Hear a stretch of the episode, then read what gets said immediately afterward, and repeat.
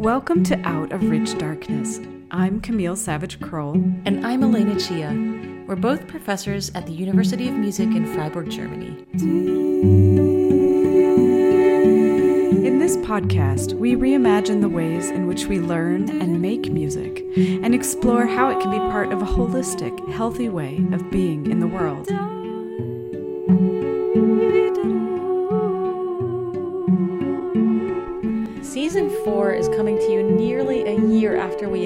Recorded these interviews. What can we say? Life happened. It was a very challenging transition, coming back from being in lockdown and mostly restricted, and finding a way to make music in person while keeping everyone safe. So, a few things slid by the wayside, but we're back and we're excited about this season. We interviewed three of our colleagues from the Music University of Freiburg and it was a great opportunity to hear about their ideas and their lives.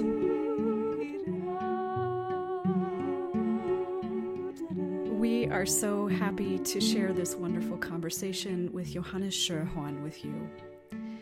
It is at turns deeply philosophical, thought provoking, and playful. Johannes's graciousness and keen sense of humor make it thoroughly enjoyable for us, and we are sure you will enjoy it too. This conversation was recorded on November 8th, 2021, before the Russian invasion of Ukraine, which is why we don't mention it at the end when we are discussing the state of things.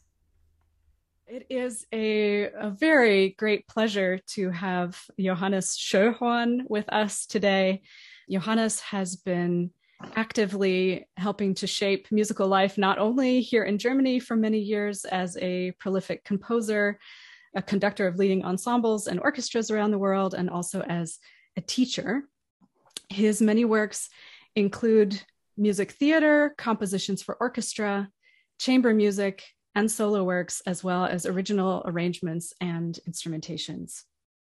I've recently been quite taken by a collection of 19 second long miniature music videos, which are part of a series called Movid 19, a project for the Institute of New Music here in Freiburg. You can check those out on the Vimeo site um, and find mini music videos from Johannes there, and perhaps even be inspired to make your own Movid 19 we also have the pleasure of calling Johannes our colleague here at the Musikhochschule Freiburg, and I've been honored to collaborate with him as part of a team on a concert series featuring women. Mm. We recently also cooperated to create a composition module for the master program in elemental music pedagogy. Johannes, I'm really thrilled that you're taking the time for us today. And I would love to start the conversation, if I can, by asking you about the role that music played in your childhood. And um, maybe I can explain part of my job as a music educator is often helping people remember what it was that sparked their love for for music originally. And i believe that these these sparks hold important keys for unlocking our capacity to share music with others.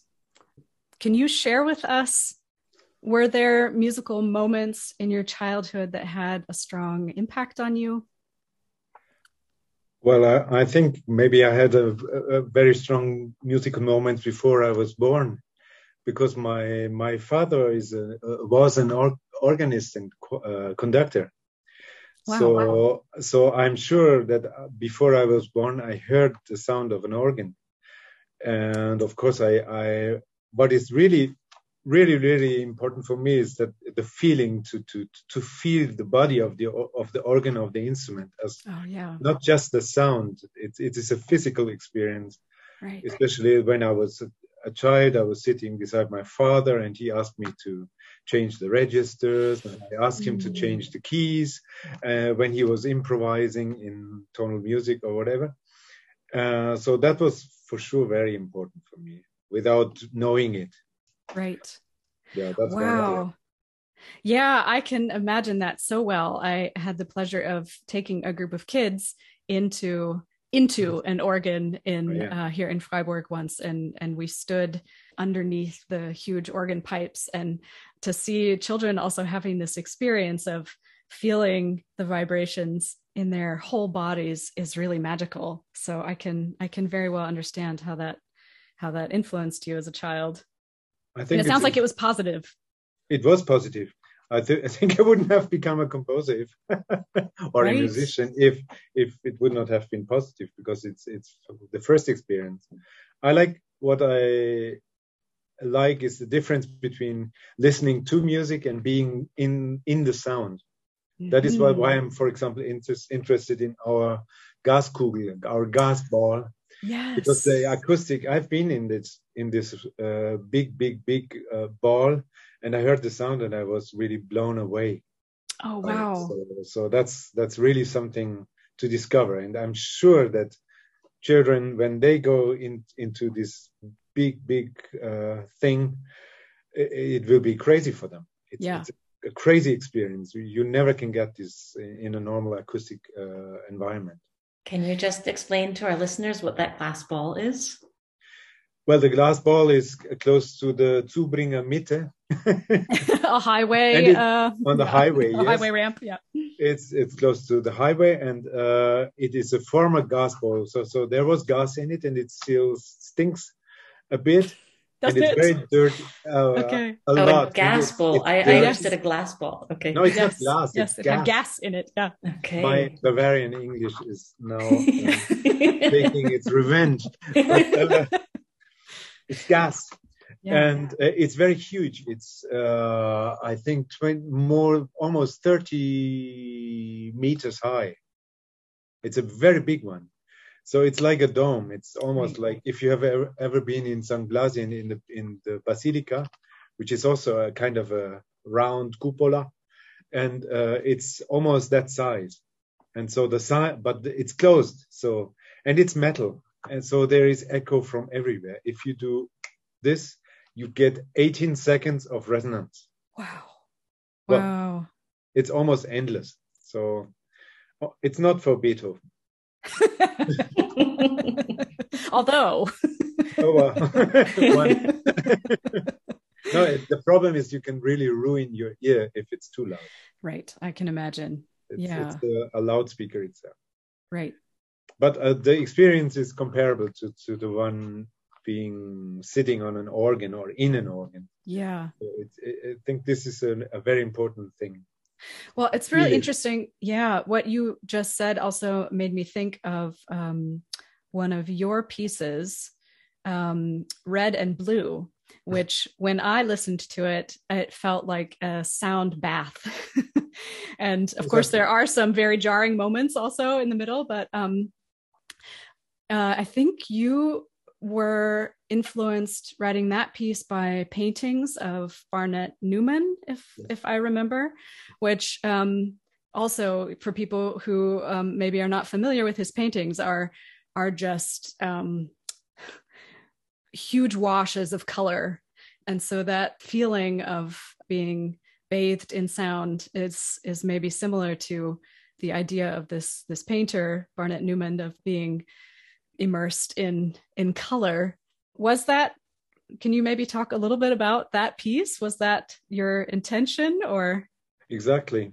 And uh, I, I like very much what uh, barnett newman recommends because you have these huge huge paintings but he recommends what you're never allowed to do in a museum to stand in front of the painting let's say 30 centimeters between your nose and the the, the painting. So uh, the impression is very very strong if you if you once get this. It's it's very very strong because you have this color in front of you but in the same time you have a huge dimension because you feel it. And of course it's and that sounds crazy but it's it's a special moment for your ear because when you stand in front of a painting the sound is different because it, somehow it absorbs sound. And on the other hand you get only the sound from the back so it is more sound from yeah what you don't see. Right. And you don't get the sound from from in front of you because there is this red painting or blue painting or whatever. That's so interesting. Yeah, of course. Well, and now we're all going to be turning on the alarms. Yes. yeah, do that. we'll all be setting off the alarms, getting so close to the to the paintings. Well, I think the museums are stupid because they they don't allow. Well, I understand. Right. But uh, yeah. Yeah. Yeah. right. There are certain things that you can only experience in a certain way, and that's yeah, that's yeah. a limit in a sense. For the it's viewer. the same thing. For example, if you if you see a, a mobile by Tang uh, by Calder, mm-hmm. and uh, I did this quite often in museums. I just go to this little tiny mobile and I do to make it move. and then someone is coming, you're not allowed to do this. But hey, this is a mobile. right. Yeah. right. That's how it comes to life. Yes. So it yes. has to be dead when it, in, it is in the museum. Mm that one, one of the things that I'm encouraging students to do when they're introducing children to instruments is to find out how many sounds you can make with any particular instrument. Okay. And of course, we have the caveat that the instrument cannot be um, damaged. but sometimes I also also think that's a little sad because there are so many sounds that you can. Uh, of course, we we don't want to to damage precious instruments, but there are so many interesting sounds that you can um, tickle out of instruments if you um, if you have complete freedom. Yeah we we maybe need some some more instruments that can be used in that way Um, you can you can put a, a, a cembalo in in the pond of the whole Hochschule. Someone might have done that. well, we did it. I know. Didn't it have smoke coming out of it too? well, it was meant to, but didn't work oh, because it was okay. raining. In, in, the the moment when it should start to burn, it it uh, didn't start to burn. Unfortunately. Okay. Oh, okay. it was Nam June Paik's revenge. right. right. Yes. If I could just throw in a little mini question here. Um, I'm hearing from what you're talking about in with the organ and with the painting that you seem to use all of your senses when you're taking in music or a work of art. And does that flow into the way you compose as well? Of course. Well, I I didn't want to become a composer first. When I was in school and I was 17 or something, I wanted to become a visual artist. Really?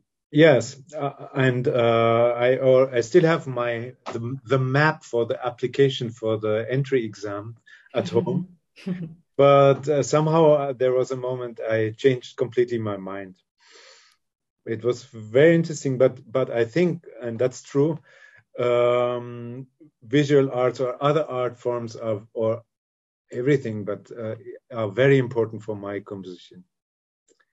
And of course like in red and blue it's it's obvious or in an orchestra piece which is called liu yi which is chinese means six one slash water, which is not clear, but uh, it's about um, well, I can explain. It wants it wants to be unclear. uh, no, uh, it is a piece about uh, 12 paintings or uh, drawings by a Chinese uh, artist from the 13th century. So it's a it's a big orchestra piece which has which has a lot of it's a kind of program music if you want. So I'm not uh, against this. I'm, I'm mm-hmm. quite open to this relation, mm-hmm. but also others. Should I explain more? well, I'm interested. How did you? You were you were very strongly influenced by your father's music when you were a child, and then it sounds like the you there was you were strongly drawn to the visual arts. Um, how did you find your path then as a composer? Well, as my my family is a musician's family, so music was always there, and of course it was a, had a strong influence on me. But in fact, I didn't want to become a musician. so the only thing I was interested in uh, when I was kind of 15, 16 years old was composition because that I was the only I was the only one who did this everybody okay. thought, okay, in this uh, Bavarian countryside, oh, he's a bit crazy. But uh, uh, that was the only thing I was interested in. But I didn't know how to, yeah, how to go on with this. So, but the, but uh, there were certain moments when uh, music was very strong when I was around 18, 19 years old, and then I decided, okay, I, I want to study music.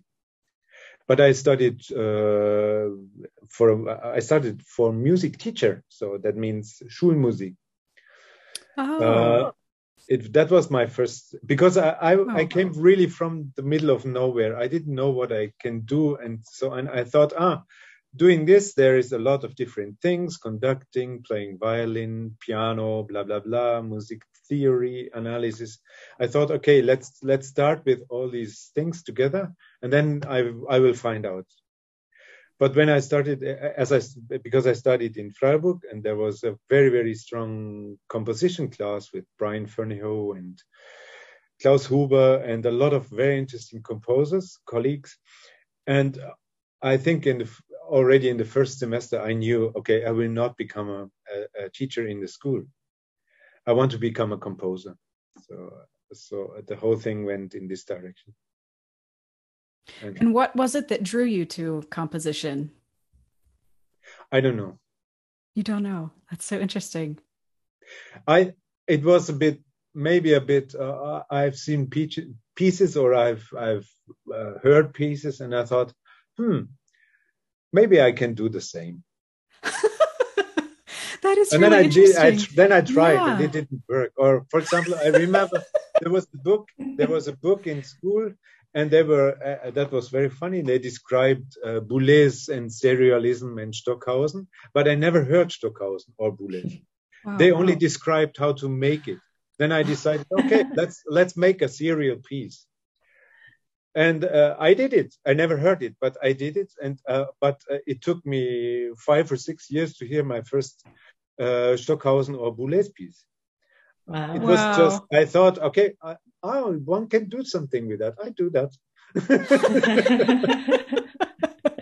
Nobody cared. That's interesting. Do you think it helped you to start with um, with lower expectations or with no expectations to not have a, a really clear idea of yes what you could achieve?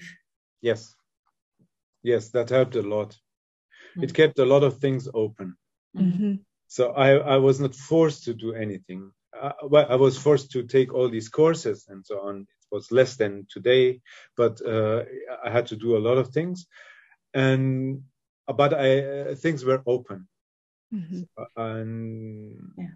Yeah, and I, I, it was interesting because then you have the chance to to really to meet people and to to to get to know what they do what they are interested in and uh, and just to have the time that to see someone like uh, Brian or Klaus or other composers oh they do incredible things and uh, okay when they can do why why not me Yeah. Mhm. Right. Right. and they, that was very inspiring but to to get inspired you need time Mhm. that means a, a space so so if you are always busy busy busy and everybody tells you ah you have to do this and you have to do this how can you get inspired because uh, That's so true. you have to Yeah. yeah. and that was that was that helped me a lot yes Mhm. Mhm. and i i finished my studies i, I didn't stop Mhm. in the middle Uh, so I So it have worked. I have a Staatsexamen. Nice. That's So this, sorry to uh, jump around in chronology, but you said this really, um, really strikes a chord with me that you have to have time to get inspired. So how do you manage that now as a very, very busy professor and composer who has classes to teach and deadlines? And how do you create the time to get inspired? well, uh, we need to know this. yes, but uh, well, uh, what I learned in my uh, is uh, you have to be very well organized. That means you have to know a lot of things before, then you know where you can have some time for you and for yourself. And uh, it's also the way of working because uh, quite often people may imagine that compo- composition means okay, he's starting to sit nine o'clock in the morning after the morning coffees and and finishes his uh, composition uh, practice uh, in the evening at 23 or whatever i don't know no I, I i cannot sit for a long time at the table so when i sit there for one hour it's enough i i, I need a break mm-hmm. so but uh, it's very important to to get a rhythm an unconscious rhythm inside of yourself that these uh, pieces grow without always sitting at the table and forcing them to get into the five lines or whatever. No, no, um, it's very hard. I know. Uh, I struggle with that all the time, and I, I yeah, sometimes it doesn't work. yeah, that's how life is. yes, but uh, we should not complain because uh, working in a Musikhochschule and working with so many interesting students and composers. Is so ins- inspiring mm-hmm. and it's, it's such an important thing for me i'm not a composer who wants to do his own thing and on the other side are the students it is uh, they have so crazy ideas i would never get but if i would not know them if i would not take them in account or if I would not think about them, uh, it would not help me. Mm-hmm. So it is it is always a kind of an exchange between them and me, and uh, that helps me a lot for composition. Mm-hmm. So. I completely agree with that. It is incredibly enriching to have the opportunity to be around young people who yeah. have ideas very different than my own. Yeah. Um, I love how you said composing is you just said something about it being like um you have to find an unconscious rhythm. Um so i don't know maybe you can expound on that just a little bit. Um you once said in an interview that you don't consider yourself creative. This is about 10 years ago. Maybe you would not agree with this today but that that the problem lies more with the word creative than with yourself. And um and then you kind of described composing as something that happens all of the time, but you said it also has to be practiced. Is that kind of what you mean with an unconscious rhythm? Yes. Yeah. That's what something you have to practice. But uh, that you can't practice it uh, consciously. That means you can't uh, sit down and say, now I practice my unconscious. Uh, right. It right. doesn't work. it is something, it, it has, I think it has to do with rhythm Mm-hmm. Uh, also with a well, uh, uh, not the last two years, but uh, the years before, I had a very, very uh, a life without a regular living, uh, rhythm. Yeah. But I still, but I trained myself, I think, to get something regular in my life. Although I was going there and there and there and doing a lot of things in many different countries and uh, traveling a lot and working in different schools and so on. Uh, but to find this kind of inner rhythm is is very very important mm-hmm. because then mm-hmm. then you get not you don't panic. Mm-hmm. Uh, especially when the deadline is close, uh, you don't panic because mm-hmm. it doesn't help. Panic doesn't help. Uh, it's yeah, but this is something to learn uh, in a longer time. You can't you can't learn that. I think. Well, I could not learn that in one year or something like this. It's well, that's something. Yeah, that's it's something I'm very curious about too. You you describe this enigma, and I'm wondering how did you has I mean you probably didn't start your your composing in this way. Is this something that you that you learned about yourself over time?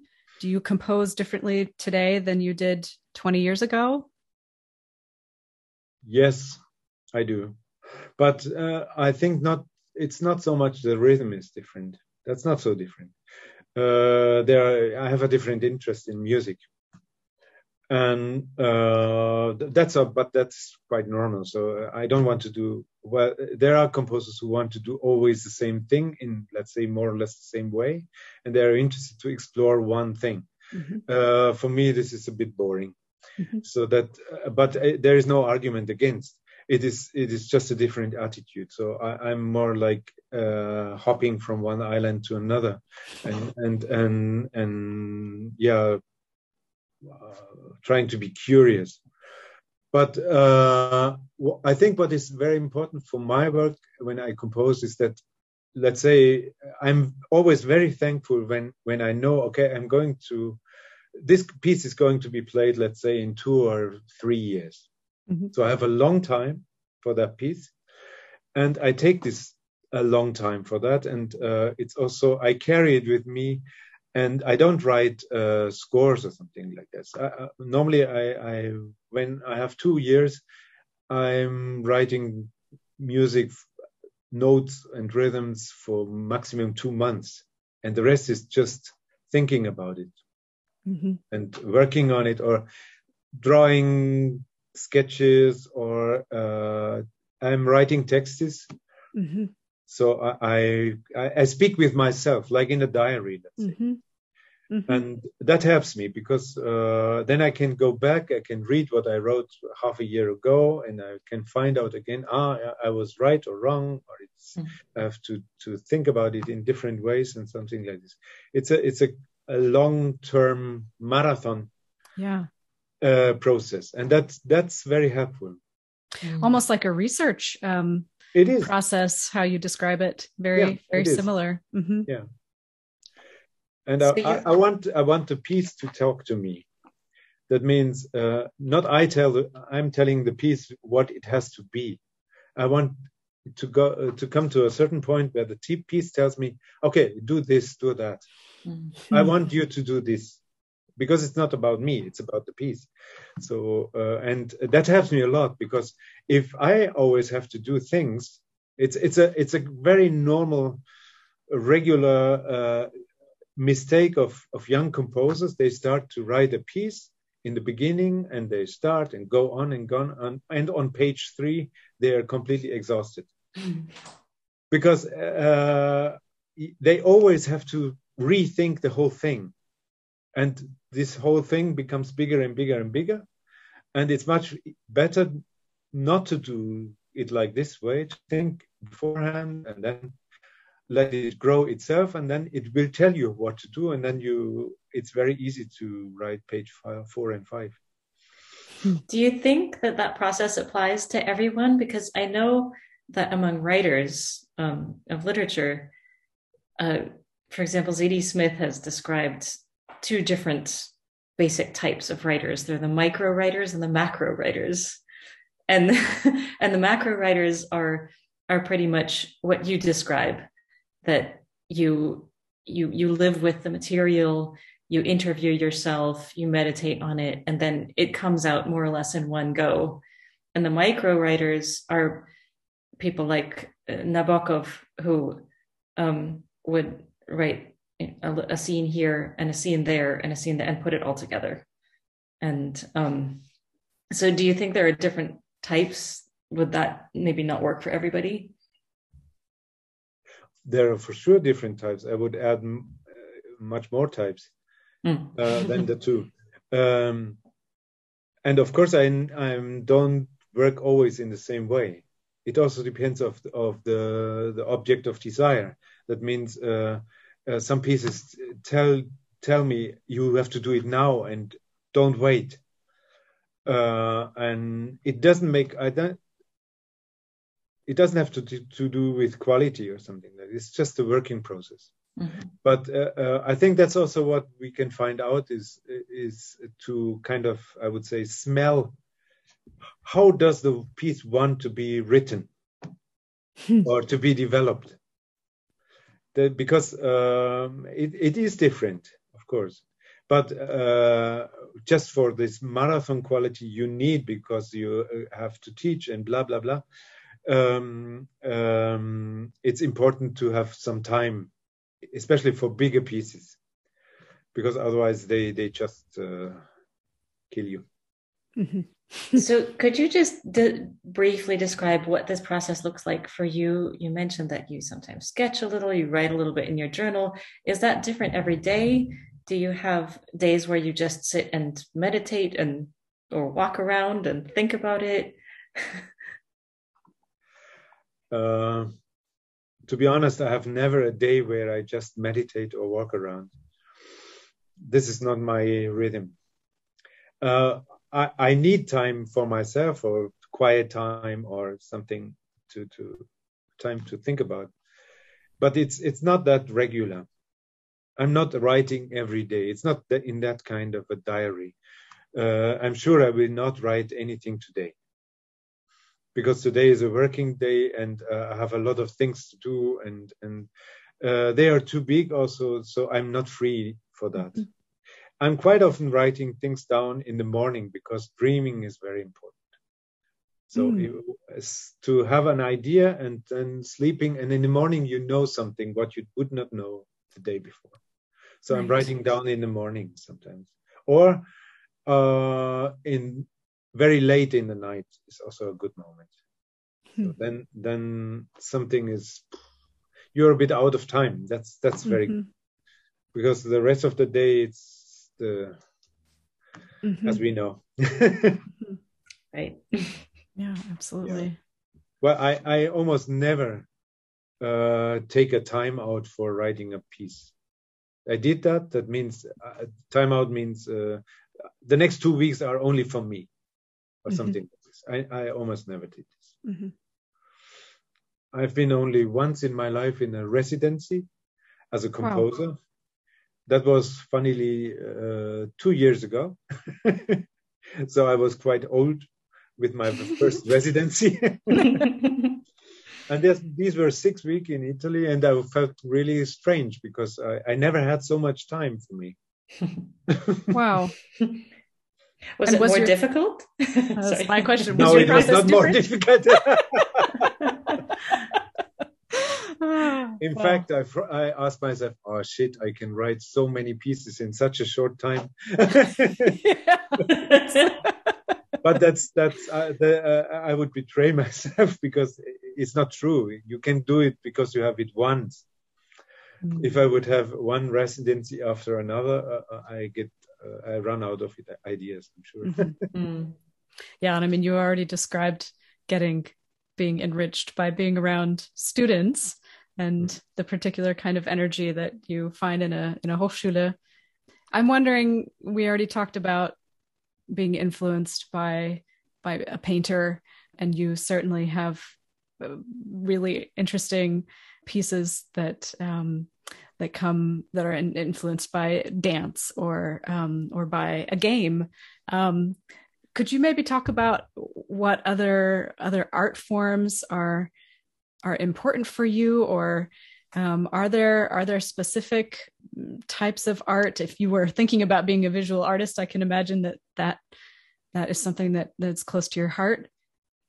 How how have your have your interactions with other art forms influenced you as an artist? Hmm. Well, I think all the art forms are have a, strong influence, uh, and it depends of context and so on. Uh, um, hmm. well, I, sometimes it's by chance. For example, I have written a long, long piece called Anamorphose, uh, and uh, it was uh, created maybe almost 10 years ago. But uh, two years ago, I had the, the, chance to see it to get together with the Dresden Frankfurt Dance Company. Wow. In, uh, and Ensemble Modern in, in Bockenheimer Depot in, in uh, Frankfurt. So there were suddenly, there was a long piece uh, based on Art of Fugue by Bach and uh, there were around 30 dancers doing really crazy things with that.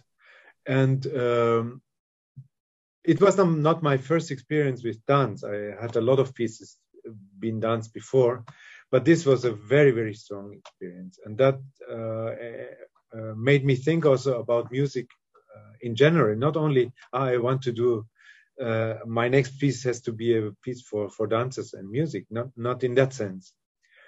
it it made me think about music as being something which is very much related to dance, mm-hmm. and that's what we, especially I think in a Musikhochschule, what we don't think about so much. Mm-hmm.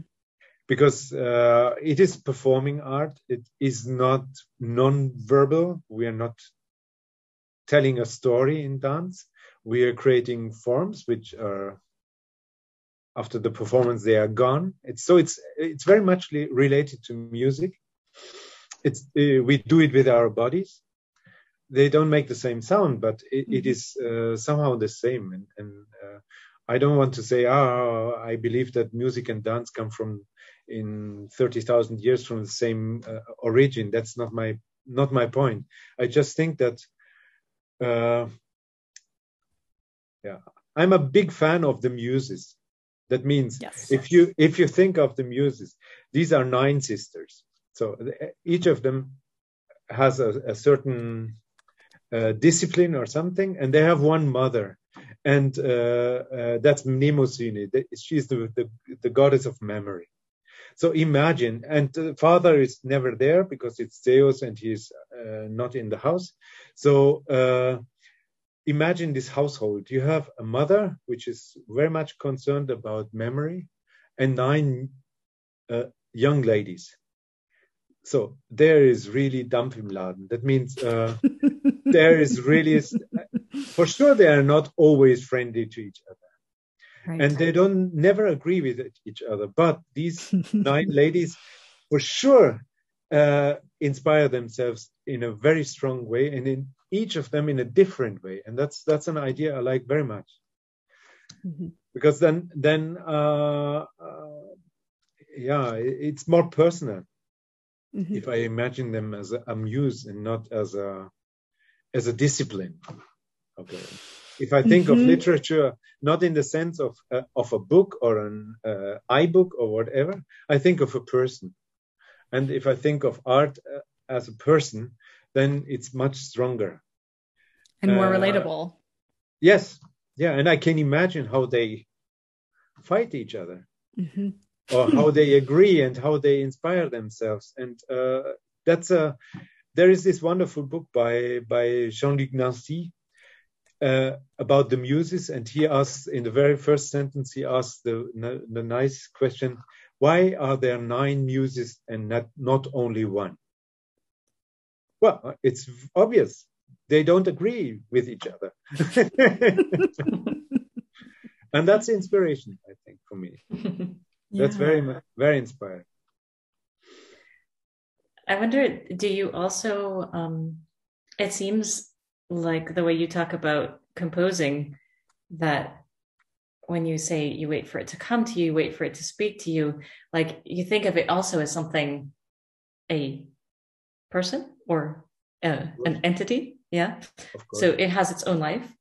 And how, um, how do you think young people can learn to have that distance to their creations? Because I mean, I know, uh, even even now, I find it very difficult to be objective about something that I create. And um, so, is can you work on achieving that kind of distance? Mm, I think uh, I'm. I don't agree so much with two words. One is objective, and the other one is distance. Mm, mm-hmm. um, of course, it's not objective. It's very subjective. Mm-hmm. Because if it is an entity, it already has a character. Mm-hmm. I don't know it yet, but it's already there. My job is to find out what character it is. And uh, to get to know this, um, I think it's, of course, there is in the beginning a kind of distance, but we have to come close. But I have to believe that it is, it is there I think what I mean is also, um, I think certainly when I was younger, I thought what I create is me. It mm. is mine and it's part of me. Yeah. And there's something very uh, limiting about that perspective. And so, do you think the perspective of seeing it as coming from somewhere else, do you think that can be learned, encouraged?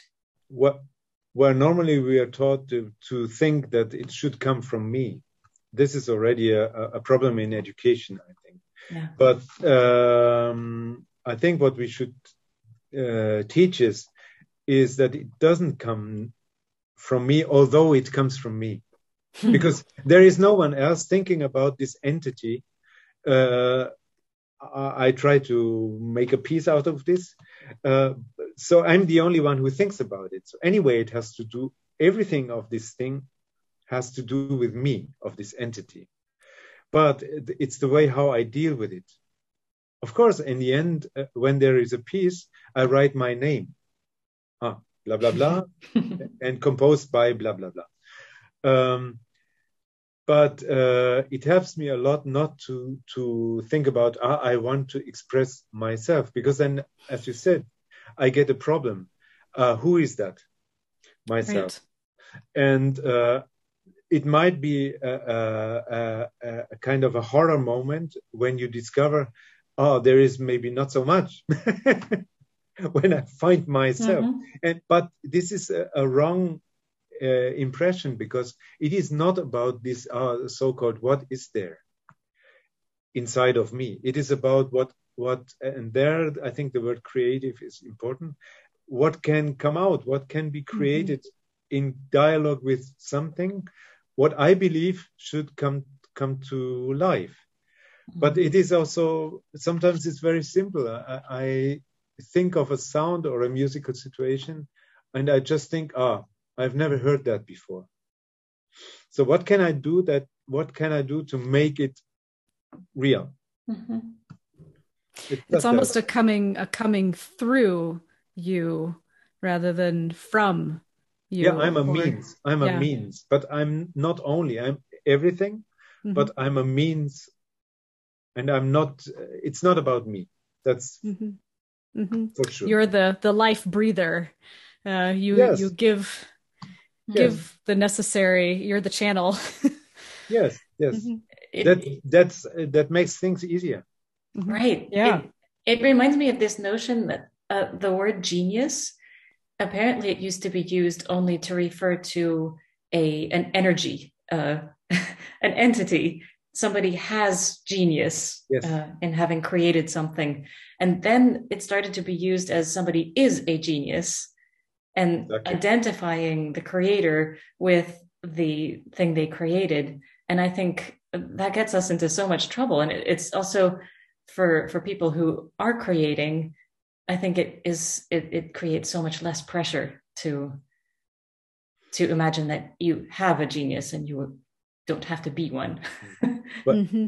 to go back in history, a genius is is a kind of a spirit which uh, accompanies you through your whole life. So mm-hmm. when you're born, there is a genius. Yes. So there is this person you never see him, but or her or whatever, uh, uh, but it is there. It it's it is always with you, and I like this is a wonderful image. Mm-hmm. Because then, mm-hmm. then I, if that. I have to be my own genius, it's it's a court-circuit, a shortcut. Mm-hmm. So, so, what can I tell myself as a genius? I can't. Mm-hmm. But mm-hmm. you're right. It's this is really a, a completely misunderstanding, which is unfortunate, unfortunately still very much alive in also in musical education or in education in different uh, yeah, different situations. Musikhochschulen are obsessed about geniuses. Right, right. Well, I think also children do not have this idea of being a genius at all. They they are not encumbered by by our idea of of how they need to be, and that is also a type of freedom that um, or or lack of fear in in what they um, what they explore and and how they go through the world that I'm always very impressed by. I think um, ch- children sometimes create their genius because they have their their dolls and and uh, or talk to persons who are not there right and uh, and this is nothing but stupid this is a, a fantastic thing and and a diary is in fact a, a transformation I think of this genius because it's a partner. You can talk to someone, mm-hmm. and it doesn't. It's not a human being. Mm-hmm. Mm-hmm. That's true. So because uh, when you write down something and you read it later, you think, ah, someone, did, I didn't write this. Mm-hmm. it's oh, what did I mean, and so on. So so it's you always get a a distance to yourself, and that, that helps a lot. Yeah that also goes back to the idea of what is me because yeah. me is what i wrote today is not what i would have written last week and it's not what i'm going to write next week and mm-hmm. So that whatever it is that is writing that is is uh, is constantly in flux yes mm-hmm. Mm-hmm.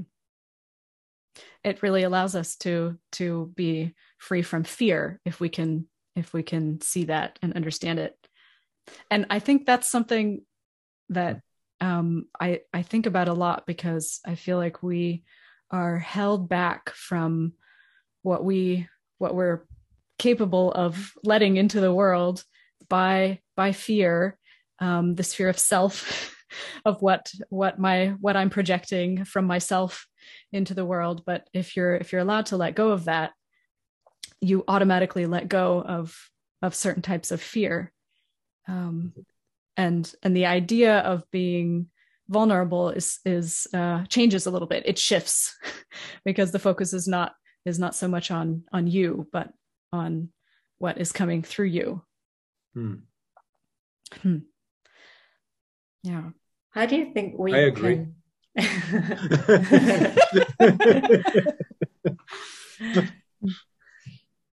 How do you think we can shift the focus in in the in music education from looking for geniuses to welcoming genius? wow.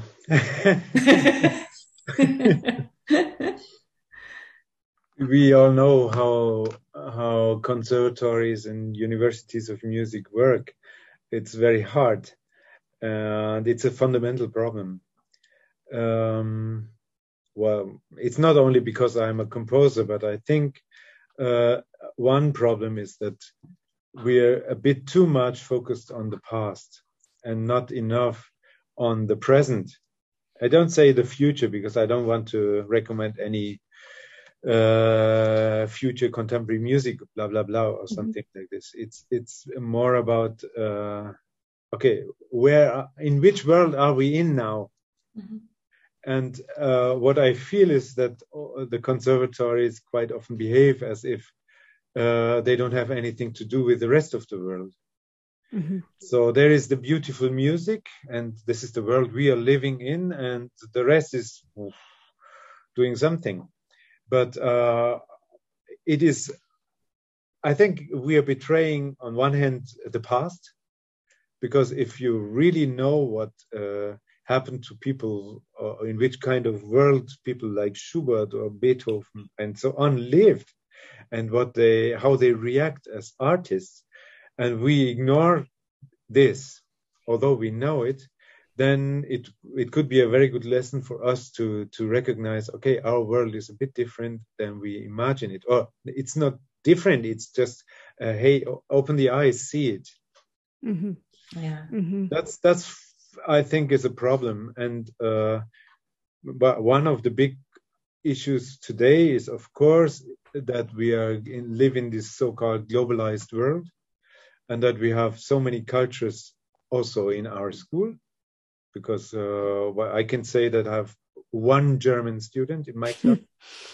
the, the the German student and the others are from everywhere, not everywhere, and that's also an important uh, aspect. That's true there are there are regions in the world where they don't come from for different reasons. Mm-hmm. Uh, but uh, what I see is that the conservatories still don't uh, react on this fact that there are so many cultures. They just go on teaching Western uh, uh, classic music, mm-hmm. which is wonderful. Well, I grew up with this. Mm-hmm. it is my my heritage, of course but it is not the only thing. Mm-hmm. And I think working with well, it's maybe it's it's more direct in a, in a discipline like composition than in, in others. But when I work with someone from China or someone from Iran, then I have always different cultures in the room, and mm-hmm. I have to uh, accept that I don't know anything about these cultures.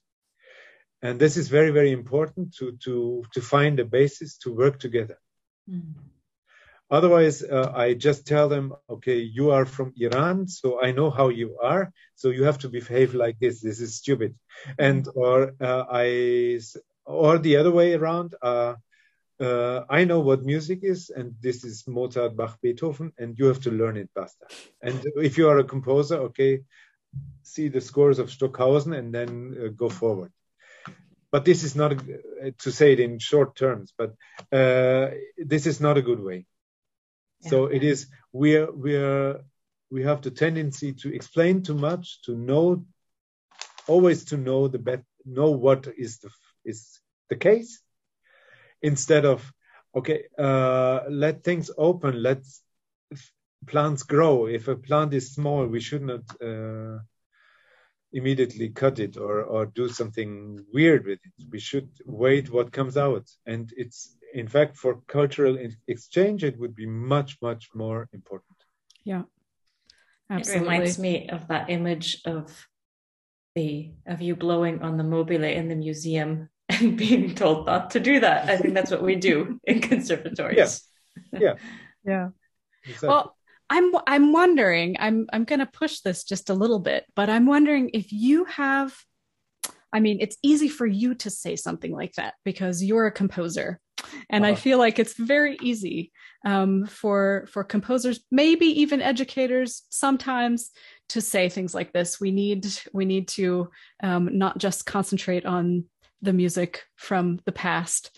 Um, we need to be in the now, and I'm I'm being a little bit uh, provocant on on purpose, but um, how my my real question is how can regular musicians in quotes how can they think about music differently um, because they're going to be confronted with the music of the past for a majority of their time studying in conservatories. This is different for composers.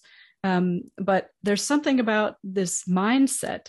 It's almost, I feel sometimes, and please correct me if I'm wrong, but I, I feel sometimes almost like composers have the the license to be creative and a lot of people feel like they don't have that because they are their responsibility is to interpret music um, as their their main focus. And and of course you can play a lot of new music if you if you choose to and if you're in the right places but i'm more interested in in a specific way of thinking about music um, than than music even from a particular time um, because i think that might even be more important can regular musicians also have that have that freedom? How can we incorporate that mindset into the rest of the hochschule yeah. Well first i think you underestimate the the constraints of of composers. Okay. But, uh, but this is this is not the the question. Um,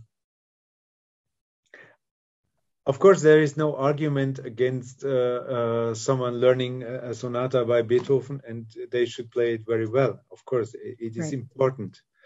I, I, think it's important to uh, that students know better in which kind of situation they are. It's not that they just do it. Yes. That they know better.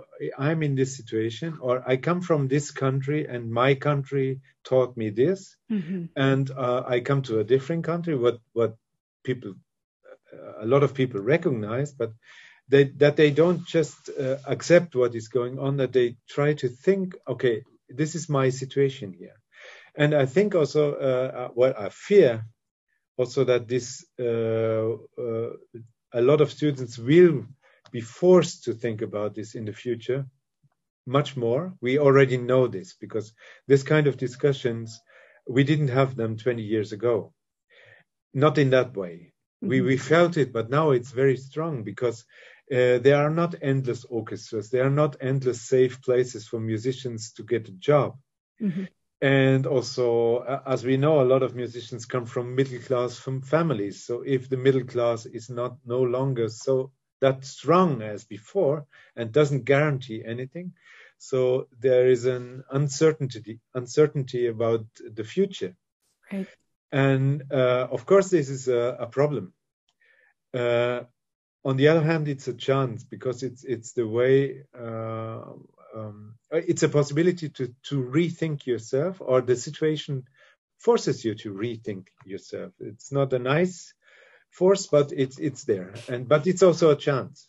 It is a chance because uh, there are much more different ways how musicians can work and different ways to become uh, well not to stop when they are 40 uh, mm-hmm. or something like this. Mm-hmm. because uh, we have to i think students should, should be able to to work with themselves that they can go on even if they don't do all the time the same things mm-hmm. so waiting for that job in the orchestra is sometimes a bit uh, it doesn't help. Counterproductive. Yeah. It's funny because because uh, of course because composers have this situation anyway. Nobody is wa- is waiting for your music. so so uh, uh, we know that we c- don't make a lot of money with what we are doing as an artist. So we have to find ways from the very beginning mm-hmm. uh, to make our living or to, to find ways where can we realize our music in different contexts. Mm-hmm. And uh, yeah, and that that works. Yeah. So that's what we need to be teaching our students to do as performers as well. I think so. Yeah. I think so. I there have less and less guarantees for anything. That's true. That's true. Mm-hmm. I have one question that I want to ask you before we end this conversation, and it has nothing to do with music. I'm wondering is there something that you are passionate about that is music unrelated? you mean sports? oh, you're a soccer fan. yes. no, I'm not. joke. no, but there, I know there are a lot of musicians who are, who are uh, big soccer fans. No, I'm not. Mm-hmm. And I used to, of course, because I was grown, uh, I grew up in the mountains. I used to do skiing and all these things. Okay. Uh, okay. Uh, well, everybody does it, so you you can't avoid. Great. No, but I I no no sports. Uh, I, I, I don't know. I, I, do a lot of things. Of course, I'm interested in a lot of art things and so on. Uh, I, I'm very much interested in this cultural exchange mm-hmm or culture, cultural encounter things. That's very mm-hmm. very interesting. Mm-hmm. I can. Uh, it it somehow. Uh, uh, it was also I think well it's my personal situation because my wife is Japanese so I mm-hmm. live in two cultures mm-hmm. and uh, we speak a kind of uh, mishmash uh, mix of Japanese and and German at home. Oh, we know about this. yeah, everybody knows. and and so this is this is a part of my life and mm-hmm. and uh, but i think six years ago i started i was uh, someone asked me to write some texts about different subjects and uh, these texts made me uh, crazy and i continued like crazy crazy crazy and it became a book oh, so it's a book it's a book about uh, the time, let's say, since uh, Christopher Columbus, and uh, about the the Western influence on on the whole world and so on. And it will come out next year, and and it will it wants to to to show the relations between what happened in the world and in politics, etc., and and what are the relations to with music. Wow. Mm. Well, very well, current topic. I'm very, very much in the famous topic of post-colonial blah blah, and uh, all these things. So it's about uh, yeah, conquering and uh, the music which was played together. Oh wow! Well, that'll be something to look forward to. yeah so so that is, that became a, a very very big thing it will come out next year and there will be also a lot of music and some festivals already picked it up so oh that's great so, so we'll have uh, some projects global projects with goethe institute together and and so on wow. and uh, that was something which uh, took me and I, I i was working for five or six years and then i had to decide okay stop for now i just stop and mm-hmm. it's a series of essays. So it is it is hundreds of essays, hmm. uh, oh. and so I could stop. Mm-hmm. it's not a story, and no science at all. Wonderful. I'll be excited to read that. Mm. So this was something which yeah. took some time. I can imagine. Yeah. Wow. Wow. Okay. I have one last question. last one. Um, we've talked about how the world is changing for musicians today and probably I'm, every generation says this but i do have the feeling that it's it's really an intense situation right now between the pandemic and um, and the the direction that um, our earth is is heading and the structures that musicians have been able to rely on are are not always um, are not always steady. What gives you hope today as a musician working with young musicians? Uh, the young musicians. Very simple. It's the, the people. And we're back where we started. Yeah. yeah. Yes, people because uh, it's wonderful working with them, mm-hmm. and they inspire me, and and uh, yeah, that gives me hope.